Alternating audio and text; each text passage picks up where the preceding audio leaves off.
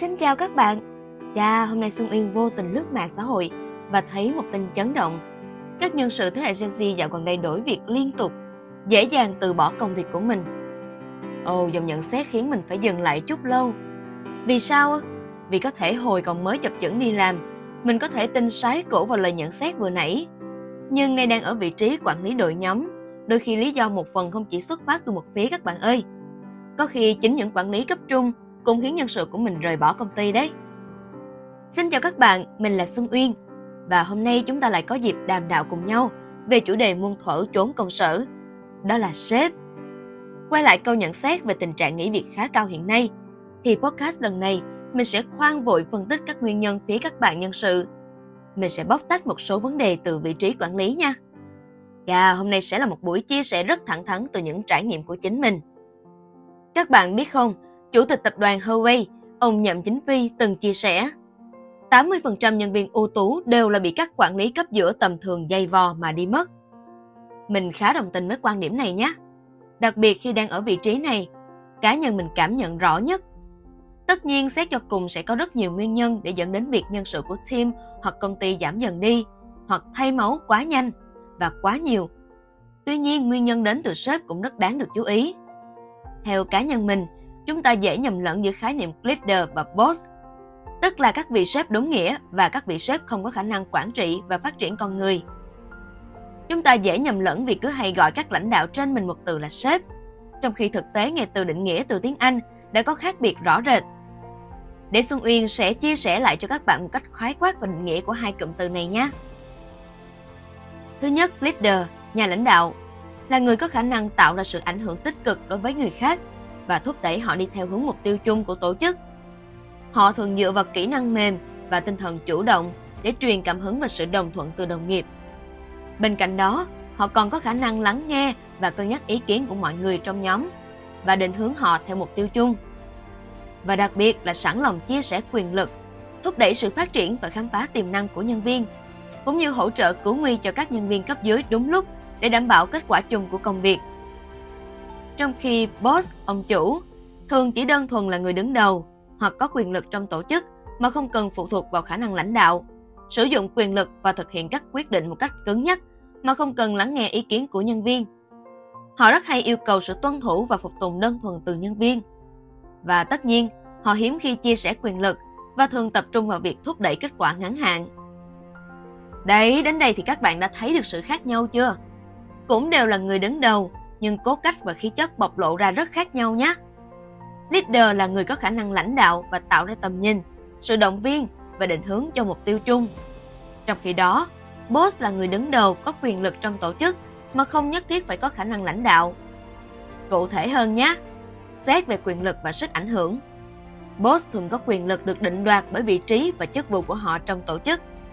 Họ có thể ra lệnh và đưa ra quyết định mà không cần sự đồng thuận của nhân viên – bởi họ quan tâm kết quả trước mắt và thường có xu hướng gò ép nhân viên để đảm bảo kết quả công việc. Leader lại tạo ra ảnh hưởng tích cực và tầm nhìn vì họ tập trung vào mục tiêu chung và dài hạn, thúc đẩy người khác tự nguyện theo hướng mục tiêu chung. Sự ảnh hưởng của họ xuất phát từ kỹ năng lãnh đạo, khả năng truyền đạt ý tưởng, động viên và tạo sự đồng cảm. Không quá kiểm soát các nhân viên của mình. Về khía cạnh phát triển con người và khả năng lắng nghe, boss thường thể hiện kiểm soát cao hơn đối với nhân viên và có thể đánh giá, phê bình hoặc trừng phạt nếu nhân viên không thực hiện công việc đúng cách. Không lắng nghe quan điểm của nhân viên. Leader thường ưu tiên việc động viên và hỗ trợ nhân viên để họ phát triển và cải thiện. Họ thường chú trọng vào việc cung cấp phản hồi mang tính xây dựng và khuyến khích sự cải thiện. Nhà lãnh đạo luôn có tinh thần lắng nghe và cân nhắc ý kiến của mọi người trong nhóm.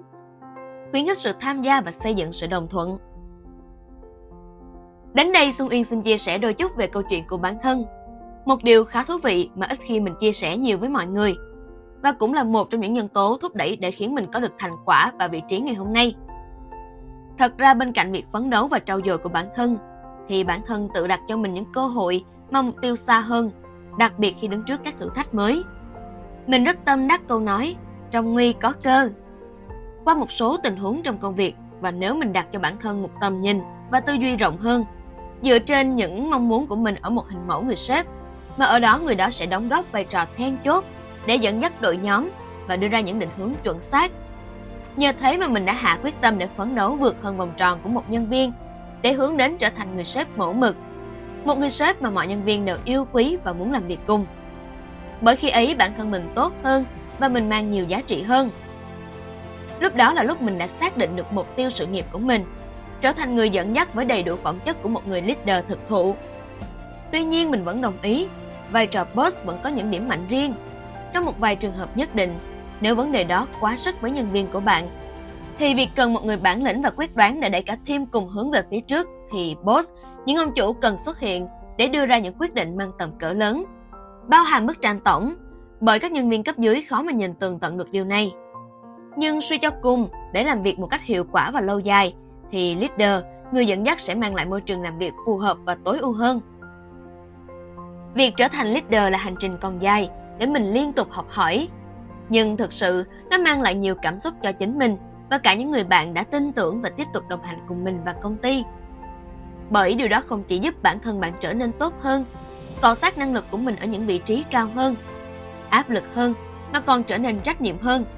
Để từ đó cơ hội để tạo ra ảnh hưởng tích cực và thúc đẩy sự phát triển bền vững của bản thân và đội nhóm của mình. Bởi điều đó mang lại sự thay đổi rất lớn trong con người chính bạn.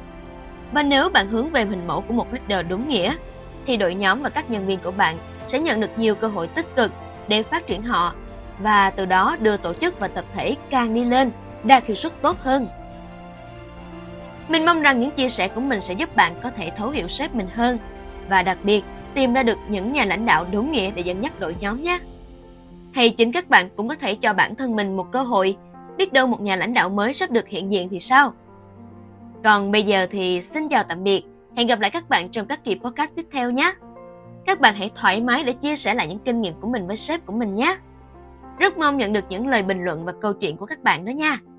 Xin chào!